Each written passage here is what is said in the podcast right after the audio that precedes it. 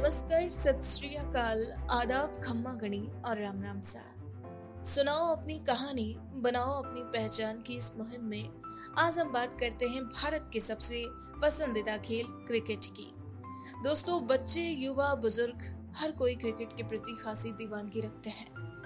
अगर बात करें युवा वर्ग की तो आज भारत का ज्यादातर युवा वर्ग क्रिकेट में करियर बनाने की चाहत रखता है और उन्हीं युवाओं में से एक है ललित कुमार, जिन्होंने बचपन से ही क्रिकेट के प्रति ऐसी ही दीवानगी दिखाई और इसी में अपना करियर बनाने का फैसला कर लिया। जी हाँ दोस्तों, आज की कहानी है युवा क्रिकेटर ललित कुमार की। बचपन से ही इनका क्रिकेट ही पसंदीदा खेल हुआ करता था। बचपन में ये प्लास्टिक बॉल से क्रिकेट खेला करते थे और इस खेल को काफी एंजॉय करते थे। फिर एक दिन क्रिकेट के प्रति अपने इसी जुनून को इन्होंने आगे बढ़ाने का सोचा और एक क्रिकेटर बनने का ख्वाब देखा। फिर दोस्तों ये अपने इसी सपने को जीने लगे, आगे बढ़ने लगे और इस सपने को सच करने के लिए कड़ी मेहनत करने लगे। दोस्तों, क्रिकेट के प्रति इनकी दीवानगी लोगों को भी उस समय साफ साफ नजर आती जब ये इस खेल में बेहतरीन प्रदर्शन किया करते थे। जी हाँ, हर कोई इनके खेल की प्रशंसा करता नजर आता। लोगों के प्रोत्साहन ने ही इनके अंदर एक आत्मविश्वास पैदा किया। आज ये उसी आत्मविश्वास के साथ क्रिकेटर बनने का जुनून लिए आगे बढ़ रहे हैं। दोस्तों, हालांकि ये एक ग्रामीण परिवेश से थे, इनके पिता एक आर्मी मैन थे। ऐसे में पिता की चाह थी कि बेटा पढ़ाई लिखाई करे और एक अच्छे पद पर आसीन हो। पिता इनके इस फैसले से नाखुश थे, लेकिन ये मानते हैं कि हमेशा अपने दिल की सुनो और दिल जो कहे वही करो। ऐसे में इन्होंने भी अपने दिल की सुनी और आखिरकार अपने लक्ष्य पर अडिग रहते हुए ये आज भी उसी सपने के साथ आगे बढ़ रहे हैं। तो दोस्तों, ये कुछ खास बातें थी ललित कुमार के इस सफर से जुड़ी। अब आइए इनकी लाइफ की इसी जर्नी से जुड़े ऐसे ही कई और दिलचस्प किस्सों के बारे में जानने के लिए मिलते हैं सीधा इनसे और सुनते हैं पूरी कहानी सिर्फ और सिर्फ इनकी अपनी जुबानी।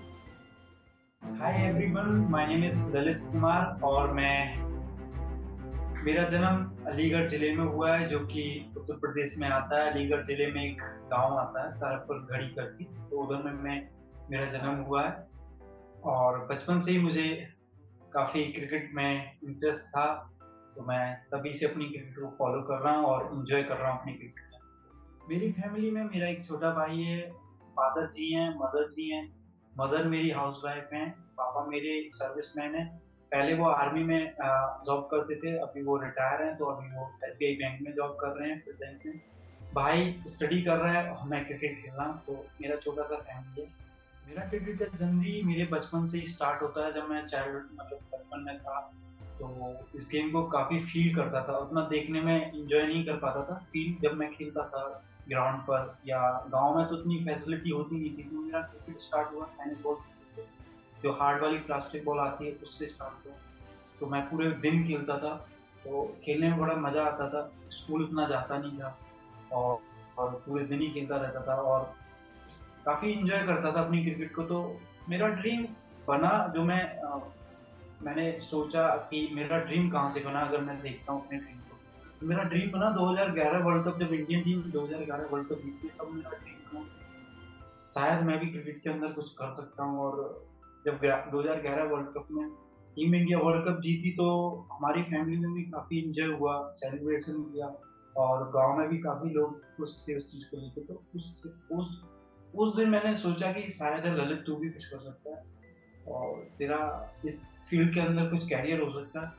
लेकिन ये नहीं था कि मैं इस फील्ड के अंदर कुछ कर सकता हूँ या ऐसा कुछ नहीं था, बस मुझे अच्छा लगता था गेम खेलने में। तो मैं उधर से मैंने ड्रीम किया कि हाँ, मुझे क्रिकेट टीम बनना है और आगे इसमें कड़ी मेहनत करनी है। और बाकी सब कुछ होता रहता रहा कंटिन्यू। और पढ़ाई मेरी उतनी अच्छी हुई नहीं थी इसी दरमियान, क्योंकि गाँव में ऐसा था कि मैं जब बचपन में था तो मैं बहुत अच्छा खेलता था। 12, 13, 14 साल पे मैं बहुत अच्छी क्रिकेट खेलता था। लोकल में भी मैं बहुत अच्छा प्लेयर था, टेनिस बॉल खेलता था, सब लोग लेके जाते थे साइड के गांव में या इधर उधर की कहीं भी टूर्नामेंट होती थी तो मैं उधर में जाता था, अच्छा खेलता था। गांव वाले मेरे को प्रोत्साहित करते थे कि तू अच्छा खेलता है। उनकी जो चीज़ें जो थी कि वो बोलते थे, उनको मैं फील करता था कि शायद मैं कुछ कर सकता। तो वो सारी चीज़ें देखते हुए फिर मैं बहुत एक्टिव था। हम लोग काफ़ी स्पोर्ट्स करते थे उस दरमियान की, शायद क्रिकेट ही नहीं होता था, और भी सारे स्पोर्ट्स करते थे, फुटबॉल भी खेलते थे हम लोग, बैडमिंटन भी खेलते थे हम लोग। एक हाई जंप होता है, हाई जंप भी करते थे। तो 3-4 स्पोर्ट्स करते थे, लेकिन एक्टिविटी ज़्यादा क्रिकेट के अंदर रहती थी। तो क्रिकेट के अंदर एक्टिविटी इतनी रहती थी कि मैं पूरे दिन खेलता था, शाम को सुबह कुछ पता नहीं है, स्कूल कब जाना ये भी नहीं पता है। साल में लास्ट 2-3 महीने स्कूल चला गया, फिर वो शिकायतें आती थी स्कूल से पास नहीं होगा इस तरीके से। तो फैमिली उस चीज़ को थोड़ा अलग नज़रिए से देखती।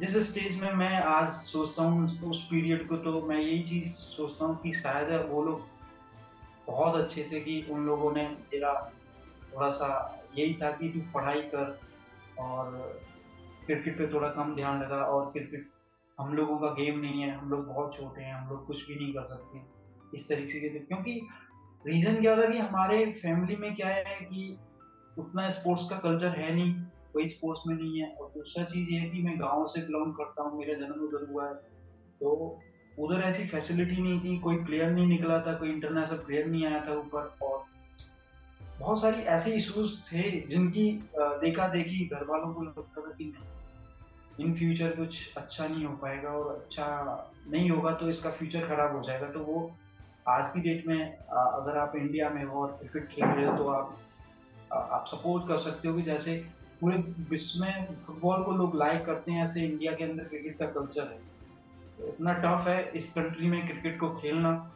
और खेलना ईजी है लेकिन फ्यूचर बनाना बड़ा टफ है। ये सारी चीज़ें थीं। आगे मैं कंटिन्यू करता गया, कंटिन्यू करते करते फैमिली बिल्कुल सपोर्ट नहीं था, फैमिली का बिल्कुल भी। बहुत अच्छा खेलता था, गांव वाले कहते थे, मेरे फैमिली मेम्बर्स कहते थे, चाचा लोग, ताऊ लोग, वो सब लोग बोलते थे कि ललित को क्रिकेट खिलाओ, ये खेल सकता। लेकिन पापा मेरे आर्मी मैन थे तो उनका गुस्सा जायज़ था, क्योंकि वो लोग सक्सेसफुल है अपनी लाइफ के अंदर, मैं तो समझता हूँ। क्योंकि एक वो मेरे को एक सी नज़र से देखते थे कि इसका करियर खराब ना हो, और दूसरा चीज़ ये था कि मैं घर में पढ़ा था, रेस्पॉन्सिबिलिटी आने वाला था। तो पापा यही बोलते थे कि ग्रेजुएशन करके कुछ अच्छा बन, कुछ ऐसा फील्ड में जा, जैसे कि तू सिपाही मत बन, लेकिन अच्छा फील्ड में जा, आर्मी में मत जा, लेकिन ऑफिसर लाइन में जा। मेरे को बचपन से यही था कि नहीं, उतना पढ़ाई में इंटरेस्ट ही नहीं था। पता नहीं क्या हुआ बचपन में, जब मैं 6-7 साल का था कि अचानक से क्रिकेट हावी हो गया दिमाग पे, दिल में ही बैठ गया। सारी चीज़ों में वही दिखने लगा कि क्रिकेट ही खेलना है, करना है तो बस क्रिकेट ही करना है। जर्नी ही बहुत मुश्किल था मेरे लिए, क्योंकि फैमिली मेरी सपोर्ट नहीं करती थी, तो हम लोग क्या है, पापा का जॉब, पापा रिटायर होके आ गए 2008 में सर्विस से। तो उसके बाद पापा 4-5 साल हम लोग बड़ा संघर्ष किया, पापा भी फाइनेंशियल भी हम लोग बड़े कमजोर हो गए थे। तो पापा रिटायर हो गया है, उतना पैसा था नहीं, कहीं जॉब कर नहीं रहे थे पापा। आके पापा ने भी खेती की, मैं रहता था उनके साथ, फैमिली भी रहती थी। तो अचानक से पापा की SBI बैंक में जॉब लग जाती है। बड़ा संघर्ष करते हैं, आज मैं उनसे ही सीख रहा हूँ। लेकिन इसी टाइम पे मैं उनको एक एनिमी की नज़र से देखता कि मेरे पापा मेरे दुश्मन है, ये रियल है। क्योंकि आज मैं इस इंटरव्यू को भी कर रहा हूँ तो मैं जो भी है मेरी अंदर से मैं बोल रहा हूँ, जो भी फीलिंग है मेरी वो सारी शेयर कर रहा हूँ। 2014 में हम लोग दिल्ली आ जाते हैं, पापा की पोस्टिंग हो जाती है दिल्ली में। हम लोग कल्याणपुर, एक दिल्ली में जगह है, तो उधर रहना स्टार्ट करते हैं। उस टाइम मेरी 12th हो जाती है, सब कुछ हो जाता है। अब मैं ग्रेजुएशन का टाइम आता है, पापा ग्रेजुएशन में एडमिशन कराने को बोलते हैं। तो फैमिली का कुछ ऐसा हो गया था कि पढ़ाएंगे, क्रिकेट निकलाएंगे, अगर क्रिकेट खेलेगा तो मैं नहीं लूँगा घर, ऐसा कुछ था। फैमिली में बहुत लड़ाई झगड़े होते थे। लेकिन एंड ऑफ द डे मैंने क्या किया कि फिर मैंने प्लान बनाया कि मेरे को घर में नहीं रहना है, अगर मेरे को क्रिकेटर बनना है, इंडिविजुअली सेल्फ डिपेंडेंट बन के कुछ एफर्ट करने होंगे जिनसे कि मैं अपनी लाइफ को चेंज कर सकता हूँ। उस टाइम मैं 15-16 साल का होऊंगा। 2016 19 दिसंबर 2016 मेरे को पूरा याद है, लिखा हुआ भी है। और उस दिन मैं अपना घर छोड़ देता हूँ। आने वाले 2 साल तक मैं घर छोड़ के गायब हो जाता हूँ। और फैमिली मेंबर को कुछ भी नहीं पता चलता कि हुआ क्या है और लड़का गया कहाँ। दिल्ली से मैं गायब हो जाता हूँ। तो ऐसी स्टोरी थी जो कि मैं थोड़ा शॉर्ट में फुलफिल करूँगा इस चीज़ को। फिर मैं 2 साल करता क्या हूँ कि मैं घर से चला जाता हूँ, तो दिल्ली की करीबी गाजियाबाद जगह है, गाजियाबाद में मैं पहुँच जाता हूँ। गाजियाबाद में जाके मैं एक सिक्योरिटी गार्ड की जॉब पकड़ता हूँ। उस टाइम मैं बड़ा यंग था, सब लोग जब मैंने जॉब पकड़ा तो मैं 7-8 दिन तो मैं जो ग्रीन बेल्ट जो होती है, जो रोड की ग्रीन बेल्ट जो होती है, साइड में जो होती है, 2 तरफ रोड होता है तो बीच में एक ग्रीन बेल्ट होती है जिसमें पेड़ लगे होते हैं, उन पेड़ों के बीच में मैं सोता था गाजियाबाद में। गाजियाबाद में एक बैलगांव था, उसके पास मैं रुकता था। तो 8-9-10 दिन ऐसे ही गुजरे मेरे। पैसे थे नहीं, पैसे मैं 2000 रुपये घर से चुरा के लेके गया क्योंकि मैं कोई जॉब नहीं कर रहा था, तो मेरी मजबूरी थी नहीं करना उधर से जॉब। फिर मेरे को एक दिन एक दूध वाला मिल जाता है। दूध वाला मेरे को बोलता है कि एक जॉब है, मैं उनसे रिक्वेस्ट करता हूँ कल ऐसे ऐसे बात है। तो मैं उनसे काफ़ी झूठ बोलता हूँ कि मेरी मम्मी बीमार है ऐसे ऐसे, क्योंकि इंडिया के अंदर विदाउट झूठ आप कोई भी काम हल नहीं कर सकते, क्योंकि इंडिया में एक ऐसा कल्चर है कि लोगों के अंदर दया नहीं है। तो मैंने तो यही फील किया है, चाहे आपको ये थोड़ा अटपटा लगे लेकिन ये है, फैक्ट है ये। तो उन्होंने मेरी जॉब दिलवाई। जॉब वाले दिन मैं गया, उधर में ऑफिस में कोई होता ही नहीं है और मैं जाके रोता हूँ। जिस ऑफिस में एक दिन पहले मैं जाता हूँ, जिन लोगों से मेरी बात होती है वो लोग मौजूद नहीं रहते कि अगले दिन आपको आना है, ज्वाइनिंग करनी है। तो वो लोग, मेरे को पता नहीं था कि 10 बजे जॉब स्टार्ट होती है, तो सब लोग वर्कर लोग 10 बजे आते हैं। मैं तो गाँव से सीधा शहर में आया था, 1-2 साल शहर में रहा, 14 में आए थे, 2 साल शहर रहे। तो उसके बाद ये सब चीज़ें जब ही पता चलती है जब आप किसी फील्ड में होते हो, आप उन चीज़ों को सर्वाइविंग कर रहे हो, जी रहे हो उन चीज़ों में। तो कैसे भी करके रो के हंस के मेरे को जॉब मिल जाता है। मैं सिक्योरिटी गार्ड की जॉब करीबन 11 महीने से ऊपर मैं सिक्योरिटी गार्ड की जॉब करता हूँ। 11 महीने से ऊपर सिक्योरिटी गार्ड की जॉब करता हूँ। मेरे को उधर फिर फाइनेंशियली प्रॉब्लम आती है कि सिक्योरिटी गार्ड की जॉब एक ऐसी जॉब है जिसमें पैसा नहीं है, प्राइवेट जॉब है वो, और सब लोग बड़े ही वो उस नज़र से देखते हैं कि इन लोगों को क्या पैसा दें। क्योंकि मैं उस सिचुएशन में फंस गया था, कई गलत लोगों के बीच में पड़ गया था कि उन लोगों ने मेरे काफ़ी ज़्यादा पैसे मार लिए। करीबन 30,000 मेरा आज भी मेरे पास डाटा लिखा हुआ है कि मैं कोई भी ऐसे आपको बता दूं कि वो चीज़ है, लेकिन ये रियल है, ये मेरे पास पूरा डाटा है इस चीज़ के ऊपर। तो उन लोगों ने मैं पैसे नहीं दिए तो मैं इस दरमियान मेरी अकेडमी स्टार्ट हो जाती है मई 2017 में। उसका भी मेरे पास स्लिप है अभी भी। तो मैं अवैराम जिमखाना फर्स्ट टाइम 2017 में मैं अकेडमी ज्वाइन करता हूँ, अवैराम जिमखाना। और वो उधर की जर्नी ऐसे ही स्टार्ट होती है कि मैं रात की जॉब के लिए भी बहुत सारी चीज़ें हुई, क्योंकि मेरी जब जॉब लगी तो जॉब में मैं क्या था कि मॉर्निंग में जॉब लगी, 12 घंटे की जॉब रहती थी जिसमें 8,000 रुपये मुझे मिलते थे। उसके बाद 12 घंटे मैंने जॉब किया, रात को आगे सो गया, 3-3.5 महीने ऐसा ही हुआ। रूम देखने में मुझे बहुत समस्या हुई। एक उधर ही एक खाना बनाता था, क्योंकि जिस जगह मैं जॉब करता था उधर 3-4 ऐसी चीज़ें थी, उनकी एक्टिविटी थी कि अलग अलग तरीके के काम होते थे। तो उन्होंने क्या है कि उधर ही खाना बनाने वाला लड़का रखा हुआ था, तो उनसे मेरी दोस्ती हुई जिनका नाम है विजय। तो उन्होंने मेरे को शास्त्री नगर गाजियाबाद में रूम दिलाया 1500 रुपये का। उसके बाद मैं करीबन 2-2.5 महीने, तो जैसे कि जो गप्पे आते हैं काफ़ी बताने में थोड़ा सा अजीब लगेगा, क्योंकि ये रियलिटी जो होती है जो इतना इजी तो है नहीं, क्योंकि बाहर इकलौता मतलब अकेला सर्वाइव करना इजी नहीं है। आपके पास जब पैसा नहीं होता तो आप कैसे सर्वाइव करोगे, स्ट्रगल तो करना ही है। तो 2-3 महीने ऐसे ही गत्तों पर सोया, खाना भी ढंग से नहीं खाता था। फिर मेरे को सामान लेना था, सारा सामान ये सामान लेना है, खाना बनाने का, कपड़े धोने के लिए बाल्टी मग्गा, ये सब सारा सामान मैंने जोड़ा थोड़ा।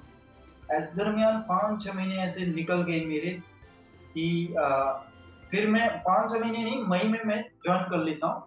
तो मई में जाके मैं ज्वाइन करता हूँ। उसी दरमियान मेरे को काफी पुलिस ऑफिसर मिलते हैं वहाँ के, कविनगर एक थाना है तो उधर मेरी हेल्प करते हैं वो लोग। फिर मैं नाइट में जॉब हो जाती है, मैं सुपरवाइजर से नाइट की जॉब भी कर लेता हूँ कि नाइट में मेरी जॉब लगा दो सर प्लीज, मैं खेलने वाला लड़का हूँ।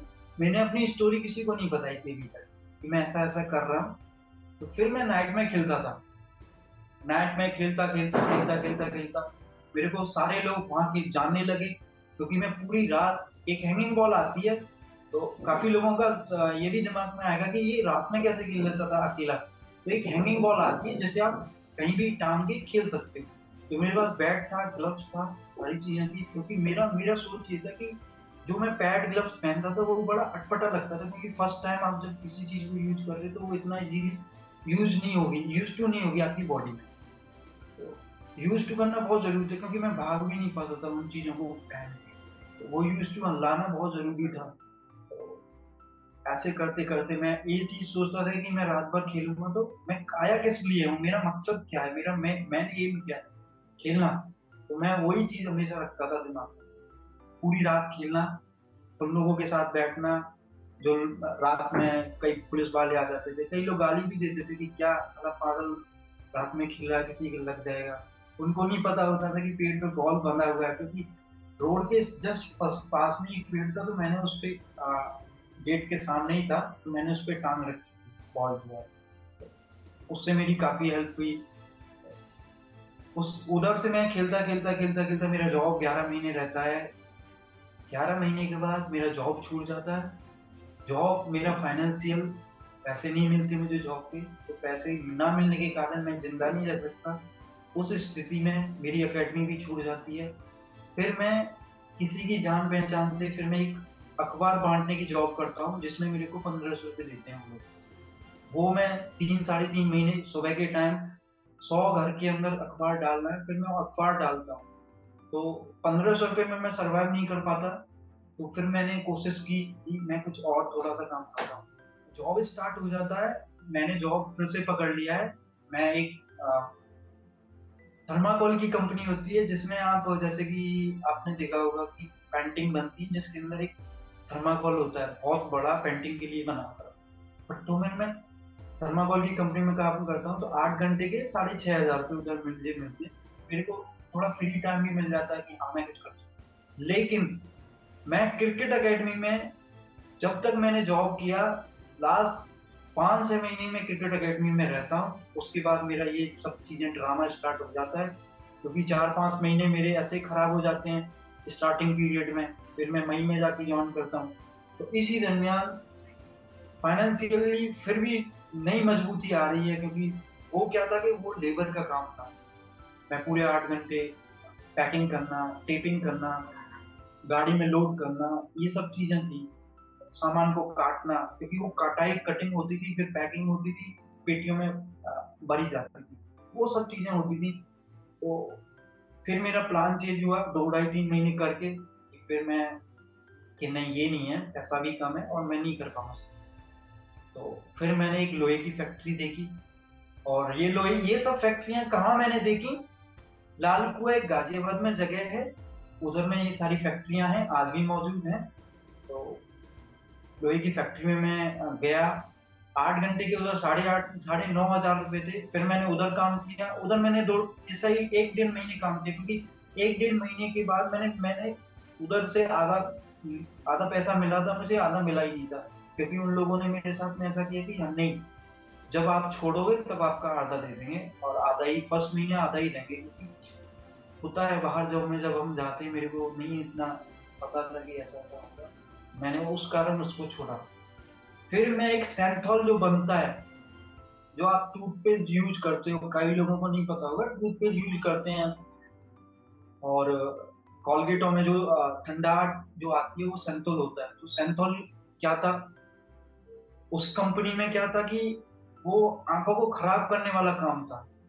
हर टाइम आपको ग्लव्स पहन के रहने होते थे, सारी चीजें पहन के रहनी होती थी, आंखों पे कपड़ा बांध के रहना होता था। तो उधर भी यही था, मेरा 8 घंटे का जॉब था, उधर 10,000 रुपये थे मेरे।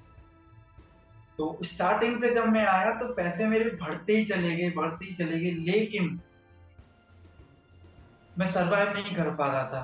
इन सब चीज़ों में फंस गया था कि मैं करीबन 6 महीने से ऊपर उस कंपनी में काम किया। फिर मेरा मन बिल्कुल उपट गया क्योंकि तो मैं उन चीज़ों को झेल नहीं पा रहा था। रियली ये बहुत वास्तविक चीज़ है कि मैं उन चीज़ों से बहुत ही परेशान चल रहा था।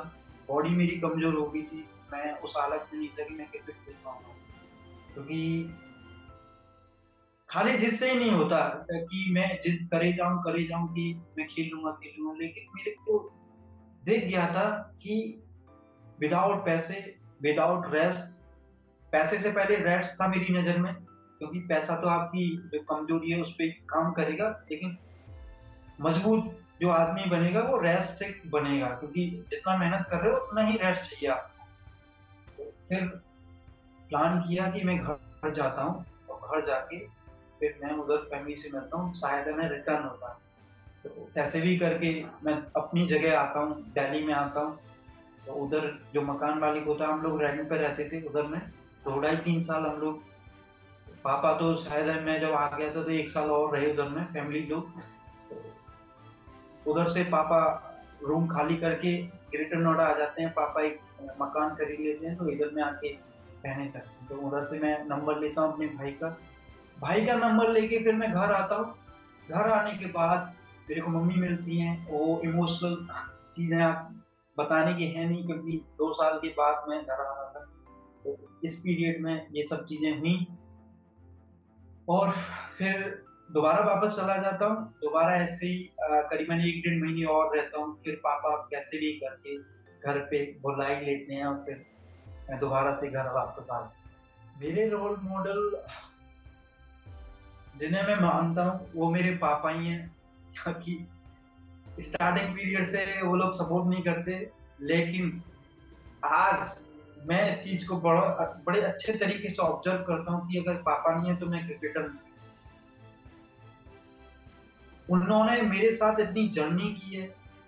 उधर से मैं मेरा स्ट्रगल तो मेरे कैरियर चेंज करने के लिए था। आज अगर इंटरव्यू देने आया हूँ तो मैं उस 2 साल की वजह से आज यहाँ पे आया हूँ। अगर वो 2 साल नहीं होते तो मैं आज इंटरव्यू में भी नहीं आ रहा था, क्योंकि मेरे अंदर आज एक क्वालिटी, एक इंसानियत है, एक सही तरीके से चीज़ों को डिफाइन करने की इंसानियत है, चीज़ों को समझने की इंसानियत है।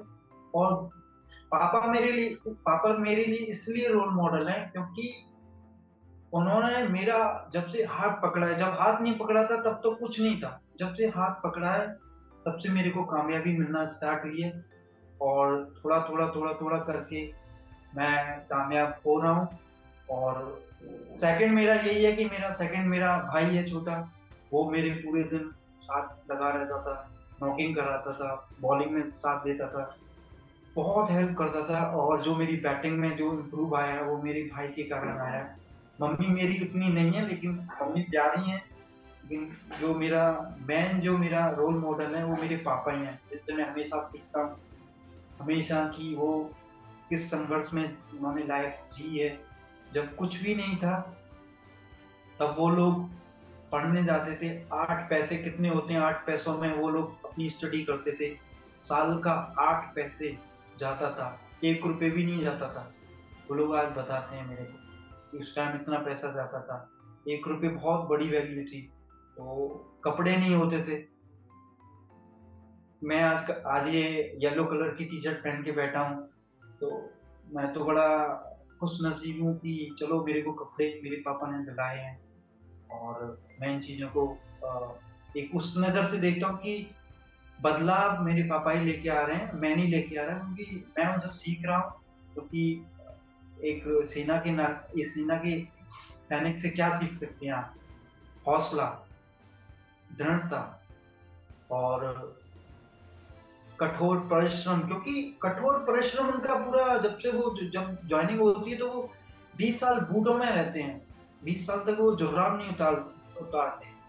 ये नहीं कह सकता कि मैं वो साल में बीच में भी आ जाते, लेकिन वो 12-14 घंटे पूरे जुनून के साथ बॉर्डर पे खड़े रहते, जहाँ भी जाना होता वो खड़े रहते। उनको पता होता है कि ये जॉब कैसा है, गन का जॉब है मतलब आपको उधर में सीरियस है, जो भी है कुछ भी है। तो मेरे को सिखाते हैं कि अगर लगा रहेगा, इच्छाएं कभी कंप्लीट नहीं करनी, कि तेरी इच्छा जो है वो उसमें हर दिन तुझे ये देखना है कि भूख नहीं मिटनी चाहिए। जो तू आज अपने आप को देख रहा है कभी भी इससे सेटिस्फाई नहीं होना है, हमेशा भूखा रहना है। और समय, मेरे पापा का सबसे बड़ा ये मानना है कि जो भी है समय के साथ है। मेरे को भी बोलते हैं कि अगर तेरी जिंदगी अगर बदलेगी तो समय के साथ बदल, तू बदला समय के साथ बदल। हम लोग बदल रहे हैं, तुझे लेके हम लोगों की सोच बदली तो समय के साथ बदली। हम लोग पहला नहीं सोचते थे ऐसा, अब हम तेरे को उस नजर से नहीं देखते, अब हम देखते हैं कि हम कुछ बड़ा बनाएंगे तुझे। ये सब चीजें मेरे को बड़ा हौसला देती हैं, काफी मजबूती देती हैं मेरे दिमाग को, क्योंकि मुझे मजबूती की जरूरत है, नेगेटिविटी की बिल्कुल जरूरत नहीं है। क्योंकि हम लोगों का परिवार एक ऐसा परिवार है कि हम लोग किसी भी फैमिली से ज्वाइंट नहीं है, कि किसी भी, जैसे कि हिंदी वर्ड है रिश्तेदारी में, जैसे कोई भी होता है, रिलेटिव होता है। तो हम लोगों की लाइफ बिल्कुल पापा ने बिल्कुल सेव कर रखी है। गाँव से पापा इसीलिए सेफ लेके आए कि ये लोग कुछ करें, थोड़ा बहुत भी करेंगे तो बेहतर रहेगा, क्योंकि आप लोग जानते हो गांव का लाइफ कैसा है। और गांव का लाइफ में आपको कुछ देखने को नहीं मिलता, शहर का लाइफ में बहुत कुछ देखने को मिलता है। तो वो शहर की लाइफ में ही नहीं रहना चाहते, वो चाहते हैं कि हम लोग इतना करें कि जितना मैंने किया मेरे से 2-3 गुना तो करें ही करें। तो ये सब थी, और मेरे पापा ही मेरे सबसे बड़े रोल मॉडल हैं। पढ़ाई और एक्सपीरियंस, स्टडी और एक्सपीरियंस, इन सब में सबसे ज़्यादा जो चीज़ है वो एक्सपीरियंस।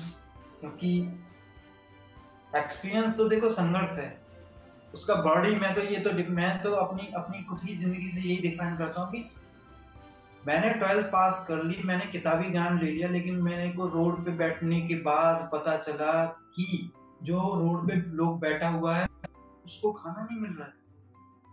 क्या वो पढ़ नहीं सकता? क्या वो जीने के लिए पैदा नहीं हुआ? क्या वो ऐसी जिंदगी में रह के ही चला जाएगा? मैं हिस्ट्री पढ़ चुका, मैं साइंस पढ़ चुका, लेकिन मेरे को साइंस थोड़ी नहीं जिंदा रख रही मेरी जो जिंदगी है। मेरे को साइंस थोड़ी नहीं ये कहने को बोल रहा कि ललित तू कल को ये कर, या मेरे को हिस्ट्री थोड़ी नहीं बोल रहा कि ललित तू ऐसा कर। मेरे को मेरा जो आज का दिन है, जो मैंने बाहर जाके देखा है, मैंने अपनी लाइफ से एक्सपीरियंस लिया है, वो बहुत ज़रूरी है। जब हम लोग बात करते हैं कि जो 100 साल का आदमी होता है या 70 साल का, तो हम बड़ा रेस्पेक्ट करते हैं। क्योंकि जो 70-80 साल जो होती है वो बहुत बड़ा चैप्टर होता है। वो किताब हर दिन लिखी जाती है, और उस इंसान को ऐसा ही पता होता कि कभी 10 रुपये भी नहीं थे, कभी 100 रुपये थे, और कभी बहुत ही ज़्यादा थे, कभी कुछ भी नहीं था। तो ये स्टेज जो है कि up down down down up up up down down down down down down फिर से अप अप, लेकिन यहाँ जो आएगा मेंटलिटी का खेल है सारा कुछ। इस मेंटलिटी में जो यहाँ मेंटलिटी थी कि मुझे ऊपर जाना है, वो मेंटलिटी दोबारा से ऊपर है। और एक्सपीरियंस तभी काम आता है जब आप हमेशा सीखते रहते हो, और कल जो सीखा उसमें आप बदलाव करो। कल मैंने वो खाया, उसका टेस्ट ऐसा है तो आज कुछ अलग खाना। एक्सपीरियंस बहुत ज़रूरी है, स्टडी इतना मायने नहीं रखता। आप बताओ कि एक्सपीरियंस इसलिए ज़रूरी है कि MS धोनी सर को आज कई लोग बोलते हैं कि उनका तो टेक्निक ही नहीं था, उनका तो ये सब चीजें नहीं। One of the best finisher in the world, और वो क्रिकेट में खाली वो नाम नहीं है, वो मतलब क्रिकेट रहेगा तो MS धोनी सर रहेंगे। तो वो क्या है? तो वो ये है कि वो एक्सपीरियंस है, आदत है, एक फिलो है, एक जो कहते हैं ना कि आदत जब बन जाती है कि जैसे कि मेरे को पता है कि ये T-शर्ट कैसे पहनना है। अगर मैं उल्टा पहनूंगा तो ये उल्टा देगा, अगर मैं कोई भी चीज है एक आदत बनानी होती है और वही एक्सपीरियंस होता है। और एक्सपीरियंस मेरा रेटिंग जाएगा एक्सपीरियंस को, कि एक्सपीरियंस बहुत ज्यादा मायने रखता है। स्टडी कुछ भी नहीं हो, कुछ भी ना हो, खाली जिम में कुछ भी ना हो, लेकिन आदमी के अंदर यहाँ से अगर कुछ कनेक्टिविटी हो रही है और वो हमेशा मूव कर रहा है, चल रहा है, वो बड़ा बन जाएगा। क्योंकि हम लोग हर दिन नए लोगों की स्टोरी सुनते हैं। नरेंद्र मोदी सर को क्या एक्सपीरियंस था उनकी, मैं नहीं कहता कि वो उतने पढ़े थे, उन्हें उतनी नॉलेज थी। पूरे देश में वो हर साल घूमते रहे, करीबन 20 साल तक वो पूरे देश में चक्कर लगाते रहे कि देश की स्थिति क्या है, कहाँ किस चीज पे काम करना है। अगर उनको इस चीज का नहीं पता होता कि इस जगह पे ये चीज जरूरी है तो वो क्यों बदलाव ना, हर जगह पे बदलाव देखने को मिल रहा है। अनुभव किया अंदर से, अगर वो स्टडी करते कि ये चीज की जरूरत है और ऐसा कर, तो किताबें यहाँ तो किताब में रह गया, जो मैन एक्सपीरियंस है वो ग्राउंड पे है। तो मेरा मानना ये है कि एक्सपीरियंस फर्स्ट है। जैसा मैंने अपने एक्सपीरियंस से देखा, तो मैं उस एक्सपीरियंस के साथ साथ अगर मैं मेरे को अगर आप 100 साल पीछे कर दोगे तो मैं देश के लिए कुछ पॉलिटिकली रास्तों में आना चाहता हूँ, पॉलिटिकली फील्ड में आना चाहता हूँ, कि हमारे देश के लिए बहुत ज़रूरी है पॉलिटिकली जो चीज़ें हैं उनमें बदलाव लाना। क्योंकि आप जितने भी न्यूज़ चैनल देख लो, जितनी भी चीज़ें देख लो, जितना मैंने एक्सपीरियंस किया है, आम जनता के जो मुद्दे हैं, आम जनता की जो चीज़ें हैं, वो आम जनता की चीज़ें कभी सॉल्व हुई नहीं। आम जनता के मुद्दे आज तक टीवी पे दिखाई नहीं गए कि आखिर इशू क्या है, देश बदल क्यों नहीं रहा। बदल तो रहा है थोड़ा, लेकिन दिख नहीं रहा है कि बदल रहा है। मैं महसूस तो करता हूँ कि हाँ बदलाव तो है, लेकिन अचानक से समझ में आता है कि नहीं बदलाव नहीं है, कहीं कहीं दिखता है कि बदलाव है। तो ऐसा क्यों है? आज शाम को आप टीवी ऑन करना, जितने भी न्यूज़ चैनल हैं वो एक ही डिबेट कर रहे होंगे, एक ही मुद्दा उठा के रखे होंगे, देश के बॉर्डर पे ऐसा चल रहा है, चलो ठीक है देश के बॉर्डर की तो ठीक है, वो मुद्दा होना चाहिए। दूसरी पार्टी के लीडर ने ये बोल दिया, फलानी पार्टी के लीडर ने ये बोल दिया, उसकी लीडर की ऐसी हो गई, उसने ऐसे ट्वीट कर दिया, वो लोग ऐसा कर रहे हैं। तो मैं 100 साल पीछे अपने आप को इसलिए लेके जाना चाहता हूँ। अगर मैं गया 100 साल पीछे, और मैं ये चाहता हूँ कि मैं क्रिकेटर नहीं बनना चाहता, मैं पॉलिटिक्स में आना चाहता हूँ, ताकि मैं जो मासूम लोग हैं, जो लोग कुछ नहीं जानते, जिन लोगों को कुछ भी नहीं पता है, जो लोग बन सकते हैं, जो लोग कुछ भी कर सकते हैं, बिल्कुल भ्रष्टाचार फ्री देश बनाना चाहता हूँ। अगर मैं 100 साल में, अगर 100 साल पीछे अगर मेरे को भेज देते हो, तो पॉलिटिकली मैं इन चीज़ों को क्यों देख रहा हूँ, क्योंकि मैं हर दिन टीवी देखता हूँ। तो टीवी पे क्या होता है, डिबेट बैठी हुई होती है। डिबेट पे क्या होता है कि लीडर एक दूसरे से लड़ाई कर रहे हैं, कांग्रेस का लीडर है, बीजेपी का लीडर है, आम आदमी का लीडर है, तो एक दूसरे से लड़ रहे हैं। आम जनता की क्या क्या बात कर रहे हैं जो लोग आपको वोट देते हैं। जब वोट आ जाती हैं, इसका वोट बैंक ये है, इसका ये है, उसने लीडर ने ये कर दिया, उसकी पार्टी का ये चुनाव हो रहा है, उसकी पार्टी का ऐसा हो रहा है, फलानी पार्टी का ये हो रहा है, राहुल गांधी गया उधर गया, ऐसा कर रहा है, वैसा कर रहा है। हम लोगों का क्या मुद्दा है सरकार के सामने कि दिल्ली के अंदर इस चीज़ की समस्या आ रही है, क्या प्रधानमंत्री जी इस चीज़ को सॉल्व करेंगे? हाँ, उनके अंडर नहीं आती, बीजेपी के अंडर नहीं आती, कांग्रेस के अंडर नहीं आती, आम आदमी के अंडर नहीं आती, लेकिन बीजेपी का जो आदमी जो जिस भी स्टेज पे बैठा है, चाहे वो मुख्यमंत्री हो, चाहे वो कुछ भी हो, चाहे वो बीजेपी का ही लीडर हो, वो किस स्टेज पे बैठा है, वो एक आदमी है। और दिल्ली में अगर कोई भी भूखा मर रहा है, चाहे कहीं भी हो, तो भूखा कौन मर रहा है? आम आदमी। और आम आदमी भूखा मरने का मतलब है कि आदमी फिर कमजोर हो रहा है, उनके मुद्दे लोगों तक नहीं आ रहे हैं, जिनकी समस्याएं, किसी को पानी नहीं मिल रहा है, किसी को खाना नहीं मिल रहा है। हमारा देश बहुत सक्षम है, हर चीज़ हम लोग कर सकते हैं, हर चीज़ हम प्रोवाइड कर सकते हैं, लेकिन टीवी पर मुद्दे बनाए जाते हैं। आम जनता को बस मुद्दों में ही अटका के रखा जाता है। चुनाव आते हैं, मुस्लिम हिंदू आप एक बात बताओ, क्योंकि देखो मैं तो एज अ प्रोफेशनल इसी में कैरियर देख रहा हूँ, बना रहा हूँ, मुझे इन चीज़ों के ऊपर इतना फोकस नहीं करना चाहिए, लेकिन मैं इन चीज़ों का इतना फोकस इसलिए कर रहा हूँ क्योंकि बदलाव बहुत ज़रूरी है। बहुत लोगों की मुहिम है कि बदलाव आना चाहिए, बदलाव आना चाहिए, लेकिन वो बदलाव आम जनता के बीच में से आना चाहिए ना। डिबेट में बैठ के बदलाव नहीं आता कभी भी।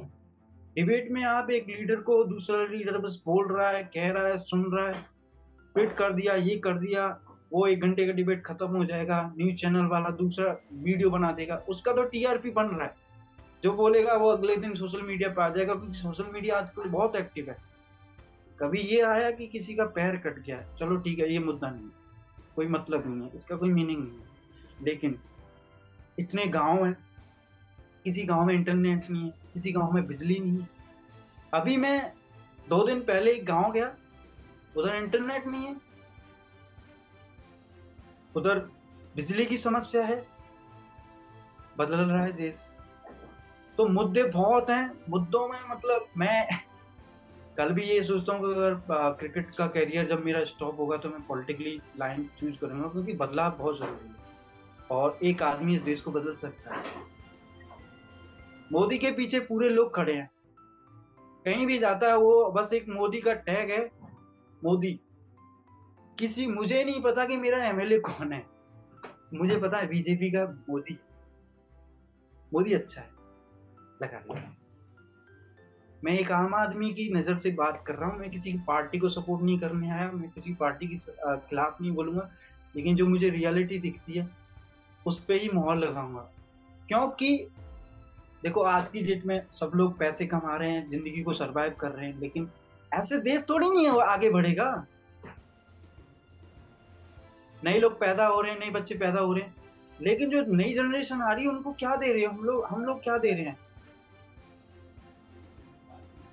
प्राइवेट क्षेत्र इतने प्राइवेट कर दिए हैं कि उन लोगों की जॉब पक्की नहीं है। सरकारी फील्डों में कोई भी सरकारी जॉब ही नहीं पक्की छोड़ी।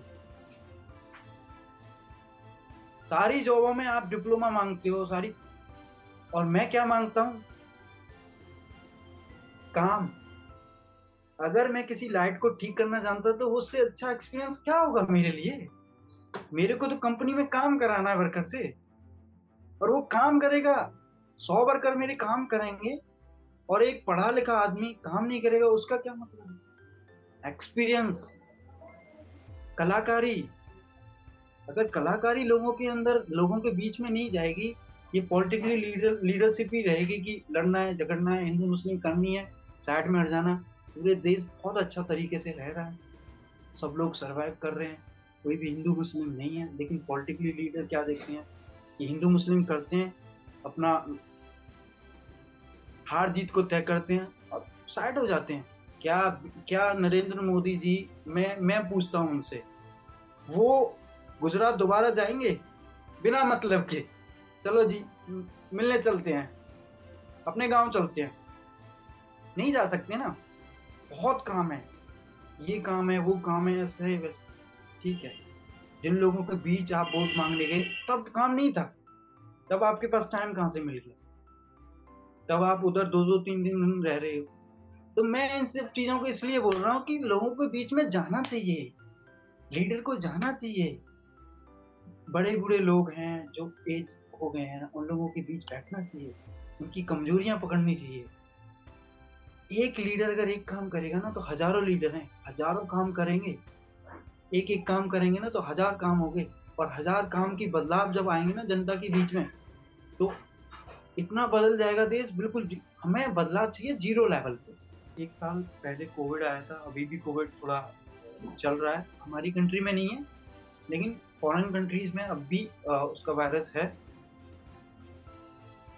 हम लोगों ने, मैंने सबसे बड़ा जो चीज़ सीखा कि फैमिली को टाइम देना चाहिए।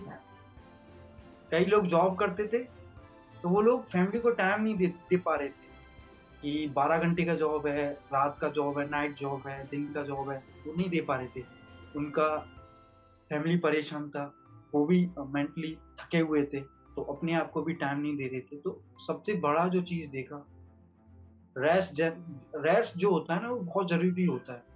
हमेशा आप ये देखो बॉडी है, इसमें 206 हड्डियां, जितनी भी गिनती मुझे उतना नहीं पता है, जितनी भी हड्डियां हैं वो एक खाल में लगी हुई हैं।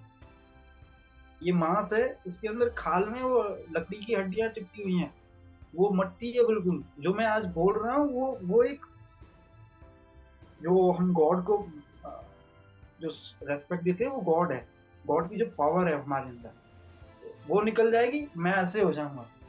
तो जब तक आज भी हूँ तो मेरे को ये है कि मेरे को सारे काम बराबर रखने हैं।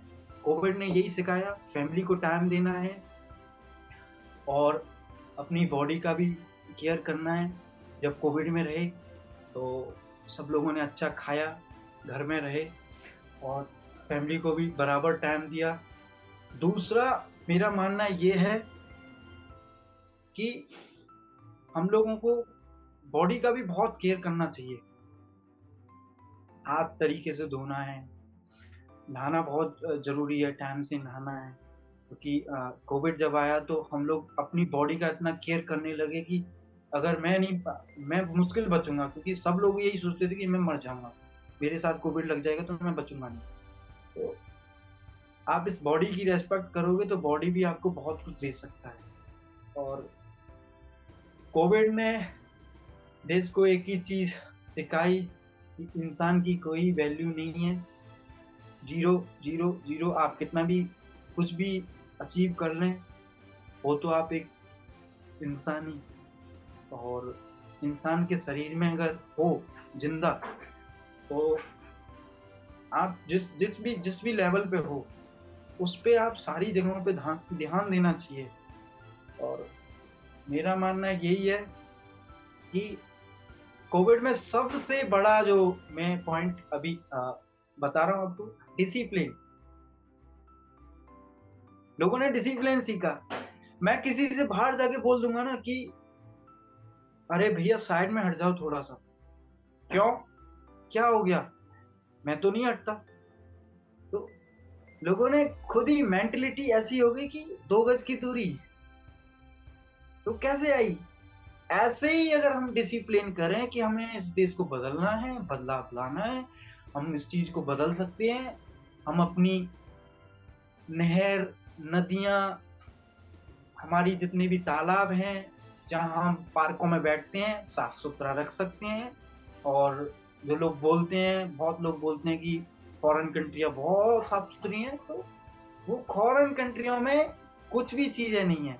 एक ही चीज़ का बदलाव लाना है, डिसिप्लिन। और डिसिप्लिन जब तक नहीं आएगा तो देश नहीं बदल सकता, क्योंकि आजकल की जो जनरेशन है, आजकल जो है उन लोगों में थोड़ा सा चीज़ें हैं, थोड़ा सा कि वो लोग नई इन चीज़ों को वो मानते, क्योंकि विदाउट डिसिप्लिन आप लाइफ भी सरवाइव नहीं कर पाओगे। लाइफ में ऐसी घटनाएं होती हैं जहां पे आप फंस के रह जाओगे, और डिसिप्लिन ही है कि ऐसा हथियार होता है जहां पे आप अपनी लाइफ में कुछ अचीव करके तब जाओगे। तो कोविड ने यही सिखाया कि डिसिप्लिन में रहो, फैमिली को टाइम दो, बराबर टाइम दो, और अपने शरीर को, बॉडी को बहुत रेस्ट दो। बीमारी को नॉर्मल नहीं लेना चाहिए। बीमारी कोई भी हो, वो जब होती है तो छोटी होती है, जब वो बढ़ती है तो बहुत बड़ी होती है। तो बॉडी यही तो कह रही है हम लोगों को कि केयर योर बॉडी, केयर करना चाहिए अपना बॉडी का। मेरा यही है कि अपना फैमिली को टाइम देना चाहिए। कोविड ने सबसे बड़ा यही मैसेज दिया कि फैमिली को टाइम देना चाहिए और डिसिप्लिन सिखाया। कोई भी बच्चा, जैसे कि वो बच्चा है और फील होती है, देखो मेरे को IAS बनना है, मेरे को बैडमिंटन खेलना है, मेरे को डॉक्टर बनना है। जब मैं पैदा हुआ तो मैं इन सब चीज़ों को लेके नहीं पैदा हुआ, ये बहुत ज़रूरी बात है। तो फीलिंग बहुत ज़रूरी है। विदाउट फीलिंग आप कुछ भी अचीव नहीं कर सकते। जब तक आपके दिल के अंदर वो फील नहीं आ रही कि हाँ जब मैं कर रहा हूँ ना यार बड़ा सुकून आ रहा है, तो जब मैं इन चीज़ों को देख पा रहा हूँ, कर रहा हूँ, और कोई भी चीज़ हो, अगर मैं पढ़ रहा हूँ ना तो यार बोर नहीं हो रहा, ये वाली बात। अगर बोरिंग नहीं हो रहे तो वो फील है, आप उस चीज़ में कुछ कर सकते हो। तो अंदर से हर दिन एक ऐसा नशा होता है, देखो पढ़ाई का एक नशा होता है, रनिंग का एक नशा होता है, एथलीट इतना टफ स्पोर्ट्स है, एथलीट जो है वो एक नशा है। हर दिन आपकी बॉडी का एक टेस्ट होता है, वो कैसे दे सकते हो आप? हर दिन एक एथलीट 10 किलोमीटर 20 किलोमीटर रनिंग करता है, वो एक नशा है, कामयाबी का नशा नहीं है कि मैं इस स्पोर्ट्स में बेस्ट हूँ, मैं इस स्पोर्ट्स में कुछ कर सकता हूँ, मेरी बॉडी बेस्ट है, मैं फील करता हूँ कि मैं नंबर 1 हूँ। चाहे वो आज नहीं है, लेकिन वो आज मैं सोच रहा है कि मैं नंबर 1 हूँ, कल मैं वो बन जाएगा नंबर 1। तो यंग जनरेशन को यही मैं मैसेज दूंगा कि वो लोग पहले किसी को देख के भी फॉलो नहीं करें कि विराट सर क्रिकेट खेलते हैं, आईपीएल में दिखते हैं, उनको पैसा मिलता है, ग्लैमर। देखो अभी कैमरा ऑन है, ग्लैमर दिखेगा, इसके पीछे की कहानी मुझे पता है और थोड़ी बहुत मैं यहाँ पर बता चुका हूँ, तो वो पता है। लेकिन कल का भी दिन मेरे को नहीं पता कि कैसा होगा, और वो भी मैं मुझे पता है कि स्ट्रगल है, हर स्टेज पे स्ट्रगल है। आप अगर जुनून के साथ ही अगर इस चीज़ में आना चाहते हो किसी भी चीज़ में, तो नहीं हो पाएगा। आपको अंदर से एक फील आनी चाहिए कि मरते दम तक नहीं छोड़ूंगा, क्योंकि मेरी अंतिम इच्छा ये है कि गाँव के लोग मेरे को उतना लाइक नहीं करते, क्रिकेट को उतना लाइक नहीं करते थे, थोड़ा सा टाइम लूँगा। अभी मैं क्रिकेट खेल रहा हूँ, सब लोग लाइक करते हैं, तो मैंने उनका सोच बदल दिया। अब मैं फील करता हूँ कि एंड ऑफ द डे मैं अगर मर गया तो मेरी लाइफ में वो लोग जब जलाएं मुझे, तो मेरे को एक एक बैट खरीद के मेरी जो जगह है उस पर डालें, तब मेरे को जलाएं। तो मैं वो मैसेज छोड़ना चाहता हूँ उनकी सोच में कि जब मैं मरूं तो मैंने उनके हाथ में बैट पकड़ा के जा रहा हूँ। तो मेरा जीने का मकसद, मेरे ड्रीम का मकसद सक्सेस हुआ। मेरा यही मकसद नहीं है कि मैं इंडियन टीम के लिए खेलूं, आईपीएल टीम के लिए खेलूं। मेरा ड्रीम का मकसद ये है कि मैं बदलाव लाऊं, अपने गेम से बदलाव लाऊं, अपनी लाइफ में बदलाव लाऊं, अपनी फैमिली में बदलाव लाऊं। तो वो कैसे आएगा? फीलिंग से। मैं फील करता हूँ, मैं बदल सकता हूँ, मैं कर सकता हूँ, किसी को देख के नहीं आएगा। और सेल्फ बिलीव तभी आता है जब आप फील करते हो, जब आप हारते हो, जीतते हो। देखो पार्ट ऑफ द लाइफ है, पार्ट ऑफ द लाइफ में हर दिन एक जैसा नहीं होता, और अगर हर दिन एक जैसा हो रहा है ना तो आप लाइफ में नहीं हो, ये भी है। अगर हर दिन एक जैसा होना नहीं चाहिए, आपको बदलना है, तभी आपका सेल्फ बिलीफ बदलेगा। आपको नई नई जगहों पे जाना है, नई नई जगहों पे घूमना है, नई नई सिचुएशंस में आपको खेलना है, नई नई सिचुएशंस में आपको एक्सपीरियंस करना है कि मैं आराम से भी खेल सकता हूँ, तेज भी खेल सकता हूँ, और बहुत ही तेज कर सकता हूँ। तो वो सब चीज़ें कैसे आएंगी? फीलिंग से, अपनी मेंटलिटी से।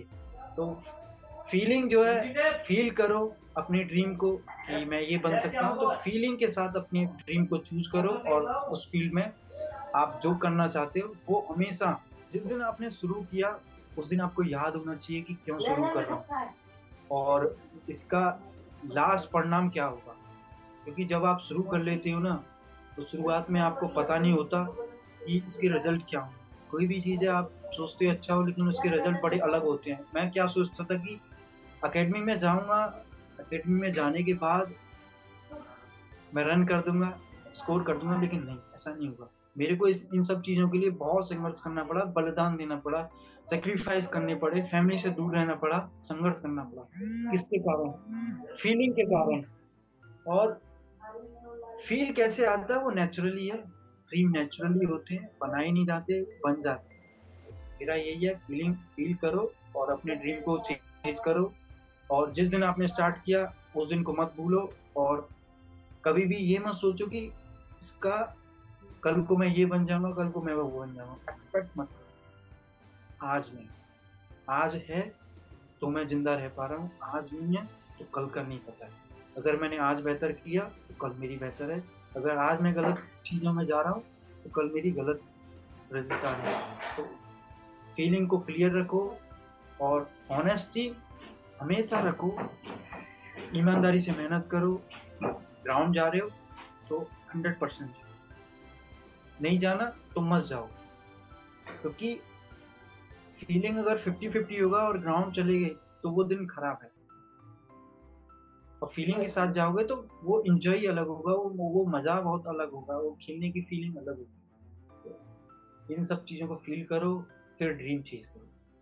पापा कहते थे बड़ा नाम करेगा बेटा हमारा, ऐसा काम करेगा, मगर ये तो न जाने कहाँ। तो बस इतना ही होगा, आगे नहीं है। क्रिकेट में मुझे हमेशा से बैटिंग करना बहुत पसंद था और मैं बैटिंग ही करता आ रहा हूँ। लास्ट 3 साल से मैं बॉलिंग भी सीखा है, क्योंकि ऐसी सिचुएशन आ गई है आजकल की क्रिकेट में। T20 क्रिकेट है, तेज क्रिकेट है, क्योंकि रेड बॉल उतना नहीं होता, वाइट बॉल ज़्यादा है। IPL आ गया है, IPL की ग्लैमर बहुत ज़्यादा है, लोगों की नज़रों में IPL दिखता है। उतना डोमेस्टिक नहीं दिखती, उतनी टेस्ट क्रिकेट नहीं दिखती। तो मैंने उसको देखते हुए एक कोचेस ने मुझसे बोला कि तेरे को बॉलिंग और करना चाहिए। तो मैं लास्ट 3 साल से बॉलिंग भी कर रहा हूँ, लेकिन जो फील आती है बैटिंग करने में वो मेरे को उतना बॉलिंग में नहीं आता। लेकिन दोनों को अब मैं उतना ही फील कर रहा हूँ जितना मैं पहले नहीं कर पा रहा था। तो मेरे को बैटिंग में बहुत ज़्यादा मज़ा आता है। क्रिकेट के अलावा मुझे डांस करना बहुत पसंद है सबके बीच में नहीं, अकेले में। क्योंकि जब मैं अकेला रहता था स्ट्रगल टाइम में, तो अकेला कोई म्यूजिक नहीं होता था, बैकग्राउंड म्यूजिक कुछ नहीं है, अकेला डांस कर रहा हूँ। पता नहीं क्यों, बचपन से ही है। तो डांस करना बहुत पसंद है, स्विमिंग करना बहुत पसंद है, बहुत मज़ा आता है स्विमिंग में। तो और तीसरा मेरा हॉबी है जो मैं बहुत ही लाइक करता हूँ, मेरे को रनिंग करना बहुत पसंद है। रनिंग में मैं थोड़ा सा मैंने ट्राई भी किया, मैंने उस फील्ड को भी थोड़ा कुछ टाइम दिया, लेकिन मैं उस फील्ड में थोड़ा सा फिट नहीं बैठा। क्योंकि फिट मैं जब भी बैठता कि मेरी सही टाइमिंग पे मेरी एक्टिविटी होती और मैं उस फील्ड को अपनाता। क्योंकि क्रिकेट तो आप 35 साल पे भी खेल सकते हो, लेकिन एथलीट ऐसी चीज़ है जिसमें आपको एज का बहुत बड़ा इशू होता है। क्योंकि वो मसल्स होती हैं, वो डेवलप करनी होती हैं, और डेवलप सबकी होती हैं, लेकिन वो एथलीट बॉडी की मसल्स अलग होती हैं, वो रनिंग से ही डेवलप होती हैं। आपकी स्टेमिना जो होती है वो रनिंग करके ही डेवलप होती है। थर्ड स्पोर्ट मेरा ये था athlete. Thank you so much guys, आपने बर्क मोब की ये वीडियो देखी जो कि बहुत ही शानदार है, और मेरी स्टोरी तो साथ के साथ सुनी। और बर्क मोब पे बहुत सारी स्टोरीज, ऐसी स्टोरी जो कि मेरे से भी ज़्यादा संघर्ष करे हुए लोगों की हैं, आप उन्हें भी जाकर देख सकते हैं। और ऐसे ही आप प्यार बनाए रखें। आपने इतना कीमती समय दिया, उसके लिए मेरा तहे दिल से धन्यवाद। Thank you so much guys. दोस्तों, आपको अगर हमारी कहानी पसंद आई हो तो आप हमें पॉडकास्ट पर ज़रूर फॉलो करें, लाइक करें और तुरंत ही सब्सक्राइब करें। और अगर आप हमसे जुड़ना चाहते हैं और अपनी कहानी को भी बयां करना चाहते हैं तो हमारा मेल आईडी है support@workmob.com। नमस्कार।